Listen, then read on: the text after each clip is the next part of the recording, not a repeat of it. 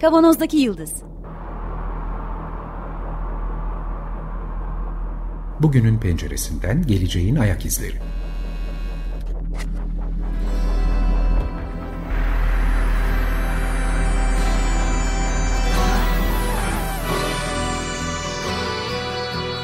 Hazırlayan ve sunanlar İsmail Başöz, Haluk Levent, Mustafa Yılmazer ve Fethiye Erbil.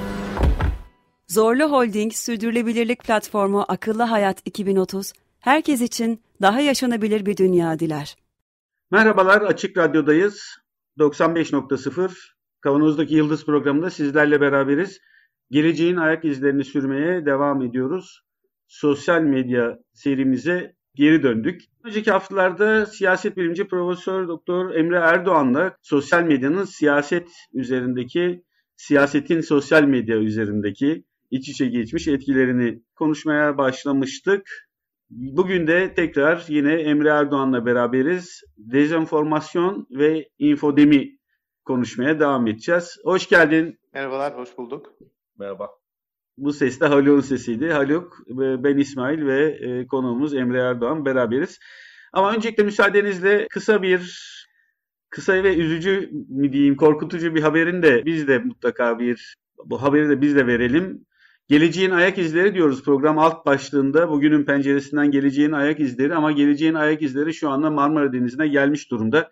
Bu deniz salyası diye söylenen müsilaj denen tehlikenin gerçekten beni kişisel olarak çok dehşete düşürdüğünü ifade edeyim. Biz de belki sohbet ederiz. Gerçi Açık Radyo'da birçok programcı, birçok çevre programcısı bundan bahsediyor ama e, biz de hemen girer girmez geleceğin ayak izlerinin o kadar sevimli olmadığının bir örneği olarak da bunu söylemek istedim. Bizim optimizden bakacak olursak meseleye şunu söyleyebiliriz tek cümle. Arkadaşlar teknolojik gelişmelerde buna dair bir çözüm yok. Evet. O yüzden böyle bir umut besleyen varsa özellikle iktidar cenahında şurada burada falan e, bu umut boş bir umut. Derhal bilim insanlarının söylediği radikal tedbirlerin alınması gerekiyor. Yani daha fazla kirletmenin önüne geçelim ve bu sanayiciler, girişimciler her neyse bu Ergen Evre başta olmak üzere bütün Marmara'yı e, atık denizi haline ya da atık çukuru haline dönüştüren sanayi işletme, sanayi işletmelerinde derhal ama derhal ağır cezalarla veya işte yönlendirmeyle bu işten vazgeçmesinin sağlanması gerekiyor. Başta biyolojik arıtmalar, peşinden daha büyük çaplı elbette ki iklim değişikliği ile ilgili alınması gereken tedbirler vesaire. Dediğimiz gibi biz bu konuda konuşmayacağız en azından bugün. Fakat bu geleceğin sevimsiz ayak izinden bahsetmeyi bir görev bildik. Peki tekrar Emre Erdoğan'la olan sohbetimize geri dönelim. Geçtiğimiz haftalarda kutuplaşma ağırlıklı sosyal medyanın kutuplaşma üzerindeki etkileri, kutuplaşmanın sosyal medya üzerindeki etkileri bu iç içe geçmiş sürecin sohbetini yapmıştık. Bugün dezenformasyonla ve infodemiyle devam edeceğiz. Tekrar anons etmiş olduk. Nereden girelim? Infodemi'den başlayalım çünkü infodemi hani biraz önce söylediğiniz şeyle de aslında doğrudan ilişkili. İnfodemi kavramını bizim hani daha fazla bilmemize yol açan şey Dünya Sağlık Örgütü'nün hemen salgının başında tamam pandemi var bir de infodemi var. Pandemiye karşı tedbirler alınıyor ama bir de infodemi bir tür yanlış bilgi salgını olarak tedbir alınması gerekiyor. Ve Dünya Sağlık Örgütü şöyle diyor, insanların panik içerisinde, korku içerisinde ellerine geçen her bilgiye sarılmaları, bununla beraber çok fazla bilgiyle karşı karşıya kalmaları sonucunda bir sağlık problemi doğuyor diyor. Özellikle bu pandeminin ilk dönemlerini hatırlarsak Mart e, ayında, Mart 2020'de birçok bilgi ortada dolaşıyordu. İşkembe çorbasından deterjan içmeye kadar insanlar da bunu yayıyorlardı ve kullanıyorlardı. Şimdi bunun bir sağlık boyutu var. Çok ciddi bir sağlık boyutu var. Çünkü ya bir tedaviyi geciktiriyor. Yanlış tedavi uygulanmasına yol açıyor ve o anda alınması gereken acil tedbirlerin etkisini azaltıyor. Bu bir tehlikedir dedi ve herkes de bu tehlikeye karşı tedbir olmaya çağırdı. Önemli bir çağrı. Yani bunun üzerine çok Dünya Sağlık Örgütü özel bir çalışma grubu oluşturdu. Ve ülkeler, bazı ülkeler buna karşı tedbir aldılar. Baktığınız zaman zaten kavramın kullanılma sayısı arttı vesaire bu açıdan çok önemli. Burada şunu söylemek gerekiyor. Infodemi ilk değil. Yani ilk defa biz 2020'de karşılaşmıyoruz. Aslında infodemi sorunuyla biz iç içe yaşıyoruz. Dolayısıyla bu özel bir şey. Ee, infodemi ile pandemi ille de birlikte olmak zorunda olan bir şey değil. Sadece pandemi zamanında oluşan yanlış haberlerin yayılmasından bahsetmiyoruz bu noktada herhalde. Her zaman zaten ilk infodemi değil. Yani biz her zaman infodemiyle karşı karşıyayız. Şöyle söyleyeyim. Mesela aşı karşıtı dediğiniz bir mesele var. Bu bir infodemi sorunu. Çevre kirliliği, infodemi sorunu. Mesela biraz önce sizin başlangıçta değindiğiniz müsilajla ilgili biz infodemiyle karşı karşıyayız. Bir sürü yanlış bilgi yapıyor. Yani ilk defa değil. Buradaki fark şu. Pandemide bu yanlış bilgi salgınının doğrudan etkisini görüyorsunuz çünkü ölüyorsunuz. Çevre kirliliğinde daha sonra ölüyorsunuz. Aradaki fark o. Bu şey. Şimdi bu adımdan sonra infodemi üzerine düşünürken bunun bir bilgi düzensizliği olduğuna dair bir kanı oluştu. Aslında infodemi bir tür bilgi düzensizliği. Bilgi düzensizliğini insanların ellerine geçen bilgileri yanlış kullanmaları. O da bizi işte dezenformasyon, mezenformasyon ve malenformasyon dediğimiz üçlü tasnife götürüyor. Şimdi dezenformasyonu biliyoruz. Kasıtlı olarak yanlış bilgi yaymak dezenformasyon. Bu bildiğimiz propaganda tarihçesi olan bir şey. Mezenformasyon iyi niyetle yanlış bilgi sayma, salmak. Yani insanlar aslında söyledikleri şeyin doğru olduğunu düşünüyorlar ama yanlış ve bunu iyi niyetle yapıyorlar. Kasıtla yapmıyorlar. Mal enformasyon, saldığımız bilgi doğru ama yanlış yollarla edinilmiş. Yani e, sızıntılar olmuş, şeyinize mesajlaşmanız insanların eline geçmiş, şahsi mektuplarınız çıkmış. Buna mal enformasyonu deniyor. Üçü de bilgi düzensizliği. Aslında bunu biz üç ana başlığı toplayabiliriz. Şimdi infodemi bu ikisiyle de kesişiyor. Infodemi dediğimiz şeyde bir dezenformasyon var. Geliriz oraya. Birileri kasıtlı olarak yanlış bilgi salıyor. Öteki tarafta da sıradan vatandaşlar aslında çok iyi niyetle, iyilik yaptıklarını düşere, düşünerek yanlış bilgi salıyorlar. O yüzden de infodemi bu ikisini de kapsayan bir kavram olarak geliyor. Ve bütün bunların şapka terimi de bilgi düzensizliği. Şimdi mesela şöyle somutlaştırabilir miyiz? Vakti zamanında bir cumhurbaşkanımız azıcık radyasyon kemiklere iyidir diye bir demeç vermiş. Bunu mesela bir tweet mesajı olduğunu düşünelim. Bu dezenformasyon oluyor. Evet, çünkü kötü niyetli yapıyor bunu. Kötü niyetli yapıyor. Çünkü zarar vermek amacıyla yapıyor. Tabii yani çaylar var işte o zarar evet. zararı birilerinin zarar görmesini engellemek için yapıyor. Evet, Hatta evet. orada işte çay içen e, bakanlar olmuş falan. Hı hı. Sonra bu işte bugün yapılıyorsa böyle bir şey Twitter'dan saldı mesela Trump'ın ya da işte bir sürü benzeri şey e, Twitter'ı çok kullanıyorlar ya. Oradan saldı. Onun taraftarı da başkan söylüyorsa doğru söylüyordur deyip inanıyor ve bunu yaygınlaştırdığı zaman ikinci tür mü oluyor? Tabii ikinci tür. iyi niyetle. Yani İyilik. akrabalarına iyilik yaptığını düşünüyor. Bizim bu konuda e, kapsamlı bir saha araştırmamız oldu. E, TÜBİTAK'ın desteklediği yazın yaptığımız. Bunun içerisinde tweet analizleri de vardı. E, 4 milyon kadar tweet analiz, içerisinde analiz ettik. Derinlemesine görüşmeler vardı. Ve o derinlemesine görüşmelerde insanlar hep bunu söylüyorlardı. İşte bir şey duyduğum zaman özellikle WhatsApp grupları bu açıdan çok şey. Diğerleri de bilsin diye yolluyorum. Kontrol etmiyorum. Ne zararı olabilir ki diyor. Yani işkembe çorbası iyi geliyormuş. İşkembe çorbası içelim. Mezenformasyon. Ya da işte sık sık karşımıza çıkan hastanede yoğun bakımlar doldu taştı vesaire gibi. Ya da şu ilacı kullanırsan iyi gelirmiş demiş. Ya bütün bunlar insanların iyi niyetle yaptıkları, belli bir sosyallik içerisinde yaptıkları şeyler. Dezenformasyon da zaten bunu kullanıyor insanların iyi niyetine. Biraz önceki örnekten yola çıkalım. Süper yayıcı diye bir kavram var. Yani yanlış bilgi süper yayan insanlar var. Onların bilgisi Trump'mış, Donald Trump'mış Amerika Birleşik Devletleri'nde. Çamaşır yani, suyu değil mi? Çamaşır suyu her konuda. Sadece bir şey olmaz mı? Yani işte bakın ben maskesiz konuşuyorum hastalıkta iyileştikten sonra vesaire. Bütün bunlarda arkadaş ne söylerse bir ekosistem içerisinde yayılmış ve en son çalışmalardan biri bu konuda dünyadaki yanlış bilginin az sayıda kişi tarafından üretildiğini göstermiş. Geri kalan da bunu neden üretiyor? Trump'ın e, Trump, Trump bunlardan biri. Söylediği yalanların sayısı o New York'ta bir duvara postitlerle evet. yapıştırmışlardı ya 25 bin 240 mıydı? 25 bin 240. Toplam e, ama o da şeyi de söyleyeyim burada Ralph Keyes'in e, çalışmasında vesaire daha sonra da kullanıldı bu hakikat sonrası çağda. Trump işte 10 tane söylüyorsa sıradan bir insan da 7 tane söylüyormuş günde. Hani sıradan insanlar da daha dürüst değiller onda o konuda. İstatistik açısından çok geride gelmiyorlar. Programda şarkı çalacağız mı? Masum değiliz hiçbirimiz. Genelde ona bağlanıyor zaten bu konu. Peki şeyi dezenformasyonun bu ülkeler tarafından yapılanı ve insanlar tarafından yapılanları var. Bunlardan evet.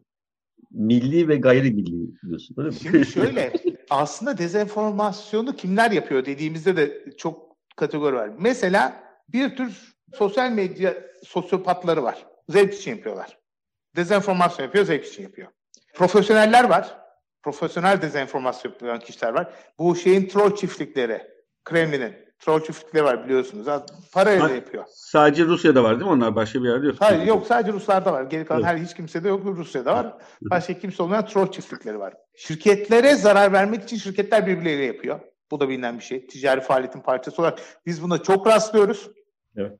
Yani itibarını yıpratmak için dezenformasyon yapıyor. Siyasetçiler yapıyor çok fazla. Kendi kitlelerini manipüle etmek için, o inancı tazelemek için, düşmanlaştırmak için, şeytanlaştırmak için dezenformasyon yapıyor. O da sadece Rusya'da var, başka ülkede yok. Ülkeler yapıyor. Şimdi ülkeler yaptığı zaman zaten bu bir güvenlik sorununa dönüşüyor.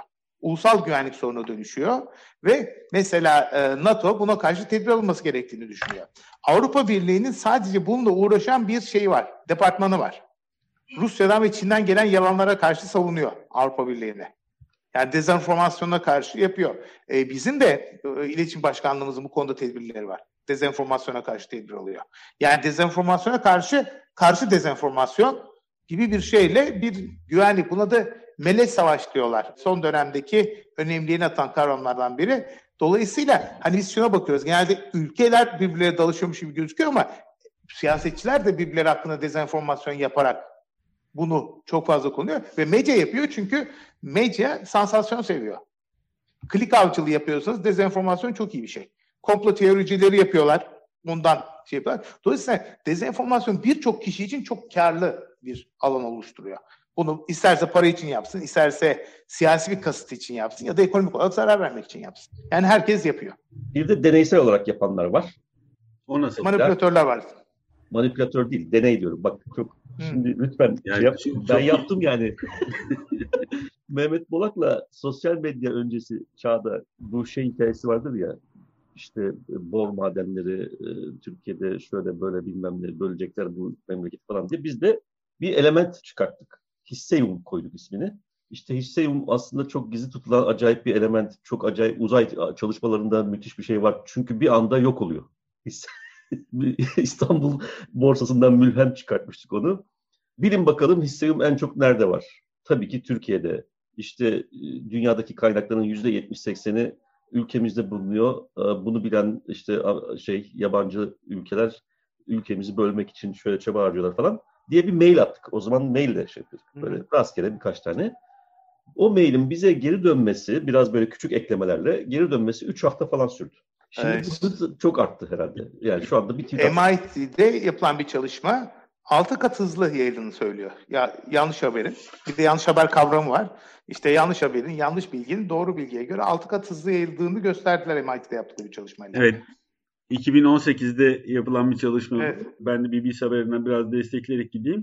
Bayağı 126 bin söylenti izlenmiş 11 yıl boyunca MIT tarafından. Asıl olay insanların bot hesaplardan daha hızlı yaydığını söylüyor yine bu MIT çalışması. E, bu yanlış haberlerin.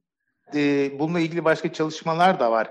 Bot tabii ki işe yarıyor. Yani botlar da yanlış haberi yaymakta gayet işlevselli ama ikna edici bir öykü yarattığınız zaman daha az Şimdi şöyle bir şey var. Haluk hocamız Hissevmi yaratmış. Ünlü Amerikalı e, gazeteci, sarı gazetecinin sahibi Küba ile savaş çıkarttı 1907 yılında baktığınız zaman. Ortada savaş yokken savaş var diye haber yaydı ki yani daha geriye gittiğiniz zaman e, Jules Caesar'ın bile yaptığı bir takım bu tür tırnak içinde trollükler var. Ya şimdi şöyle bir e, şey var.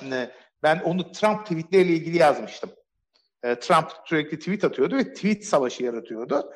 Trump'ın tweetlerini kullanma sırasının bir stratejik sebebi olduğunu tartışmıştık reaksiyon yaratmak için. Mesela şu anda son dönemde fark edilen bir şey belli bir siyasi görüşten gelen siyasetçiler bu tür haberleri işte yanlış haberleri ya da sert tweetleri ya da vesaire nasıl bir reaksiyon yaratacağını görmek için yapıyorlar.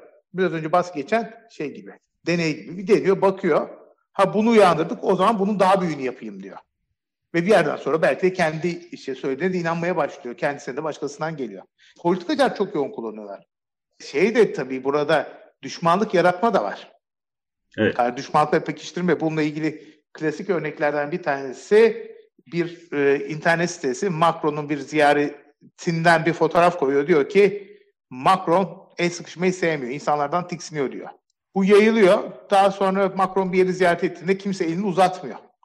Bu adam bundan tiksiniyor diyor. Böylelikle kendi kendini gerçekleştiren kehanete dönüşmüş oluyor ve bu düşmanlık yaratıyor.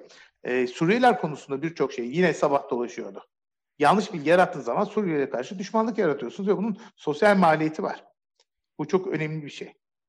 İnsanların buna karşı donanımlı olması gerekiyor. Peki şimdi bütün bu çalışmalar diyorsa ki bot hesaplardan daha çok insanlar yayıyor evet. falan. Bunun arkasındaki toplumsal mekanizma yani niye insanlar bu kadar hazırlar bu yanlış haberleri almaya ve ço- çoğaltmaya? Şimdi şöyle bir şey var. Buradaki en önemli şeylerden bir tanesi içinde bulunan ortam. Yani bir e, psikolojik hal. Panik içerisindeyseniz, acizlik içerisindeyseniz, yaşamın karmaşıklığını yönetemiyor durumdaysanız kesinlik içeren bilgiler insanları rahatlatıyor. Bunlardan bir tanesi bu. İnsanlar da inanmaya hazırlar böyle kesin fikirlere. Hemen benimsiyorlar. Bu bir aciliyet ve panik şeyi. İkincisi yine zamandan kaynaklanan bir şey güvensizlik var. Yani kurumlara büyük güvensizlik var. Bu da üzerine durmamız gereken bir şey.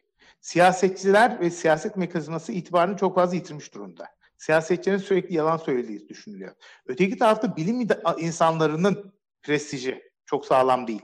Baktığınız zaman özellikle aşı tartışmalarında biz bunu çok fazla gördük.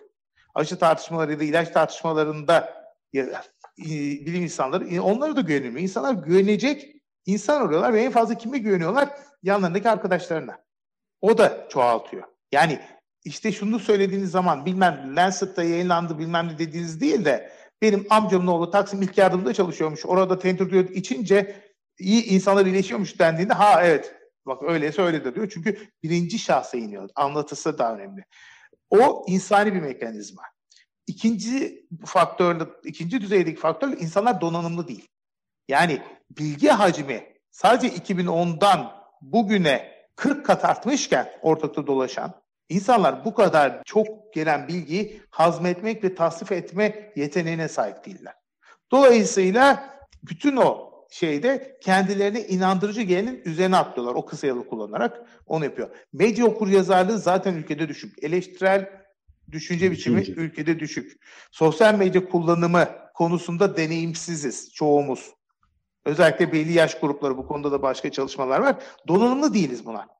Yani o eleştirel bakış açısı ki onun da bir psikolojik mekanizması var. Basit bir şey değil. Devreye giremiyor.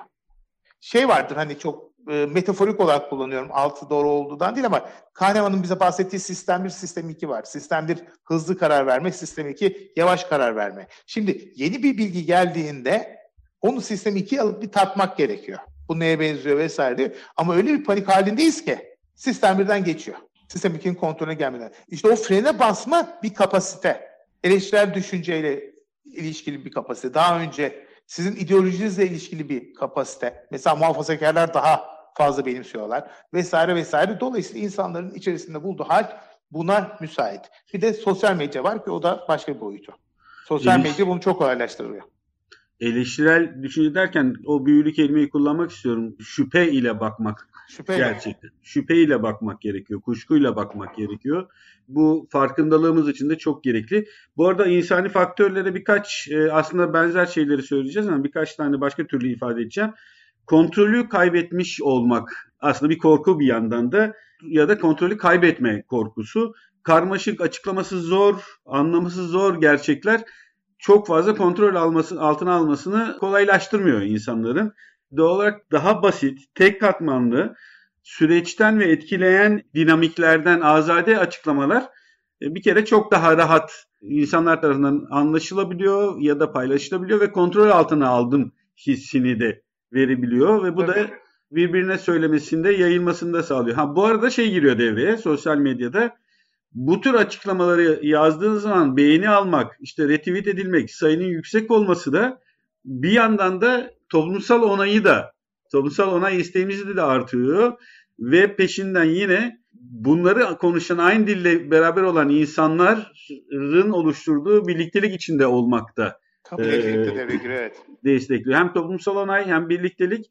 ve bir yandan da bir güç de elde etmiş oluyor. Böyle iç içe girmiş katmanlar var tabii bu sürecin devamında. Deminki MIT'nin çalışmasında bir benim ilgimi çeken sayı var. Dediğimiz gibi e, yanlış haber retweet'i %70 daha fazla gerçek evet. haber retweetinden. Bir de gerçek haberin 1500 kişiye ulaşması fake haberin ya da yanlış haberin ulaşmasından 6 kat daha yavaş. Evet. evet.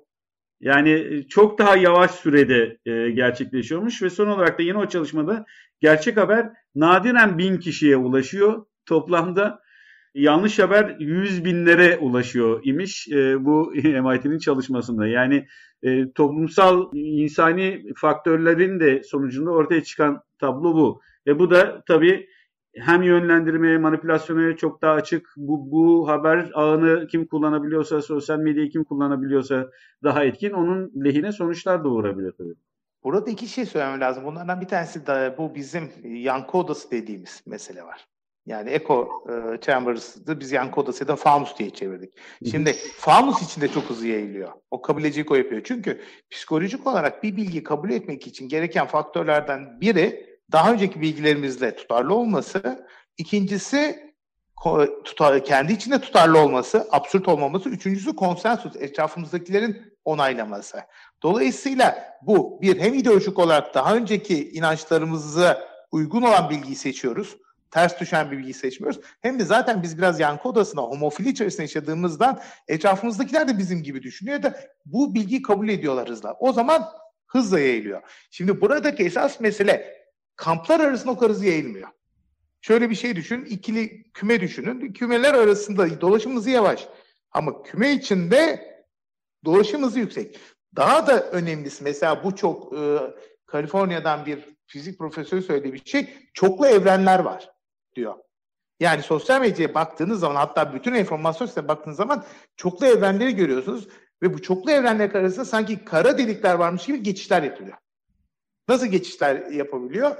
Twitter'da bir bilgi yayılıyor, yayılıyor. Hop aşağıya Instagram'a geçiyor. Hop Facebook'a geçiyor filan derken yayılıyor ve bu çoklu evrenler özellikle radikal fikirlerin bu Amerika Birleşik Devletleri'nde o da çok odaklanıyorlar. Evet. Alt-right dediğimiz bilgi ekosisteminin çok geniş olmasını gerekiyor. Yani sadece Twitter'da yayılmıyor. Oradaki söylenti bir şekilde aşağıda TikTok'a da geliyor aşağı sızan bu işte çoklu evren metaforu da güzel bir şey. Dolayısıyla sadece küme içinde değil aşağı doğru da yayılması çok ciddi bir sorun. Bilgi ee, insanların kendi görüşüyle algoritmanın birleşmesinden bahsediliyor bir yerde. Çok sinerji, sinerjistik bir etki yarattığı tabii ki çok ortada. Bu tehlikeli de olabilir ki genellikle tehlikeli oluyor. Şimdi burada algoritmanın bir kendi günahı var zaten. Yani bütün bu sosyal medya platformları orada daha fazla kalmamız ve daha fazla kliklememiz için yaşıyorlar. Bunların da kendi bir yaşama stratejileri var. Dolayısıyla bizim hoşumuza giden şeyleri gösteriyorlar sürekli. Ama burada biz iki şeyi kaçırıyoruz. Kendimize karşı hareket etmiyoruz. Yani eleştirel düşünce o. Yani biz gerçeğin peşinde değiliz. Hoş hissetmekte, hoşnutlukun peşindeyiz. İkincisi algoritma böyle yapmasa bile biz bazen arkamızı dönüyoruz. Algoritmanın olmadığı yerde de. Yani bizim de bir filtremiz var. Tek bir filtre balonunu algoritma yaratmıyor. Biz de filtre balonlarını kendimiz yaratıyoruz. Diğer sesleri kulağımızı tıkayarak. Dolayısıyla burada tek bir günahkar yok. Tabii ki platformlar diyoruz. Platformların regüle edilmesi gerekiyor zaten nasıl kurtuluruz dediğimizde. Ama esas mesele insanın farkındalığının yükselmesi gerekiyor. Yani platformları regüle edilmesi çözecek bir mesele değil. Bir de bu algoritma meselesinde bir noktayı e, altın çizmek lazım herhalde. Şimdi bazen bu algoritma bir kendinden menkul entity gibi algılanıyor. Yani bir yerde bir şekilde oluşmuş, ondan sonra da bağımsız olarak davranmıyor. Bu doğru değil aslında. Çünkü algoritma sonuç itibariyle tasarlanmış bir şey. Bir amacı var. Bu amacı gerçekleştirmesi için gerekli kontroller ve kısıtlar içine gömülmüş ve buna göre çalışıyor. Bir, burada hata yapılmış olabilir. Mesela bir kontrolü e, koymayı unutmuş olabilir programcı ya da öyle bir ihtimalin farkında olmamış. Çünkü sonuçta algoritma geliştirmek de çok zor. O kontrol ve kısıtı yaratmak demek mümkün bütün opsiyonları düşünebiliyor olmayı gerektirebilir ki bu imkansız aslında. Dolayısıyla çok çok çok düşük olasılıklı bir şeyin gerçekleşmesi ve o gerçekleşme üzerinden de yayılarak bütün algoritmanın işleyişini farklı bir yöne sevk etmesi mümkün olabiliyor. İki, algoritma interaktif bir şey. Yani bir, bir nötr ve o interaktivite o algoritmaya maruz kalan ya da kullanıcısı olarak e, ortaya çıkan e, kişinin geri beslemesiyle çalışan bir şey. Yani çünkü orada o e, oradan aldığı geri besleme ya da bilgiyi, kullanıcıdan aldığı bilgiyi belli kurallar çerçevesinde işleyip bir karar üretiyor ve o kararı şey yapıyor. Ondan sonra o karardan beslenen kullanıcı tekrar bir tepki veriyor. O verdiği tekrar tepki tekrar işleniyor falan. Dolayısıyla bu interaktivite belli ölçülerde de kurallar. Dolayısıyla burada algoritma aslında e, bu işte hiç günah olmayan bir şey. İki, iki günah var. Bir, algoritmayı tasarlayan kişi amaç fonksiyonunu kendi çıkarları çerçevesinde oluşturmuş. Ona göre aslında başarılı bir algoritma e, yazmışsa e, bu kötü nokta bizim ya da normatif olarak uygun bulmadığımız bir e, sonuca yol açıyor olabilir. İki, kullanıcı bilinçsiz ya da bilinçli olarak bu algoritmadan e, algoritmanın e, çerçevesinde maruz kaldığı şeyi e, kötü noktalara taşıyacak bir e, interaksiyon interaction içine giriyor olabilir. Evet. Bunu bunu bir şey yapmak lazım yani. Ee, tekrar uygulamış olduk gerçekten. Programımızın sonuna geldik. Süremiz bu kadar. Çok teşekkür ediyoruz. Teşekkürler. Siyaset bilimci Profesör Doktor Emre Erdoğan'la beraberdik ee, sevgili dostumuz. 3 haftalı süren sohbetimiz oldu. Daha önceki programları da radyo, Açık Radyo arşivinden izleyebilirsiniz, bulabilirsiniz. Sosyal ikilem filmden yola çıkarak yaptığımız seride sosyal medya başlıklı bu seride konuşmaya devam edeceğiz önümüzdeki haftalarda da. Bu programın size ulaşmasını sağlayan bütün Açık Radyo çalışan arkadaşlara çok teşekkür ediyoruz. Ee, program destekçimize çok teşekkür ediyoruz. Her ne kadar dinleyici destek haftası geride kaldıysa da Açık Radyo'ya dinleyici desteğinin devam edeceğine de umut ediyoruz. Bu haftalık bu kadar. Önümüzdeki haftalarda görüşmek üzere. Hoşçakalın. Hoşçakalın. Görüşmek üzere.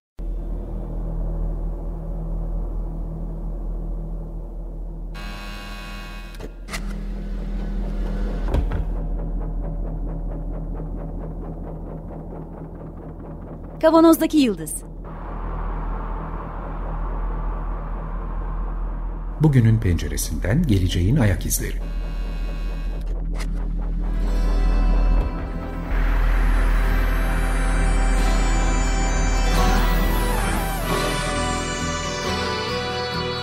Hazırlayan ve sunanlar İsmail Başöz, Haluk Levent, Mustafa Yılmazer ve Fethiye Erbil.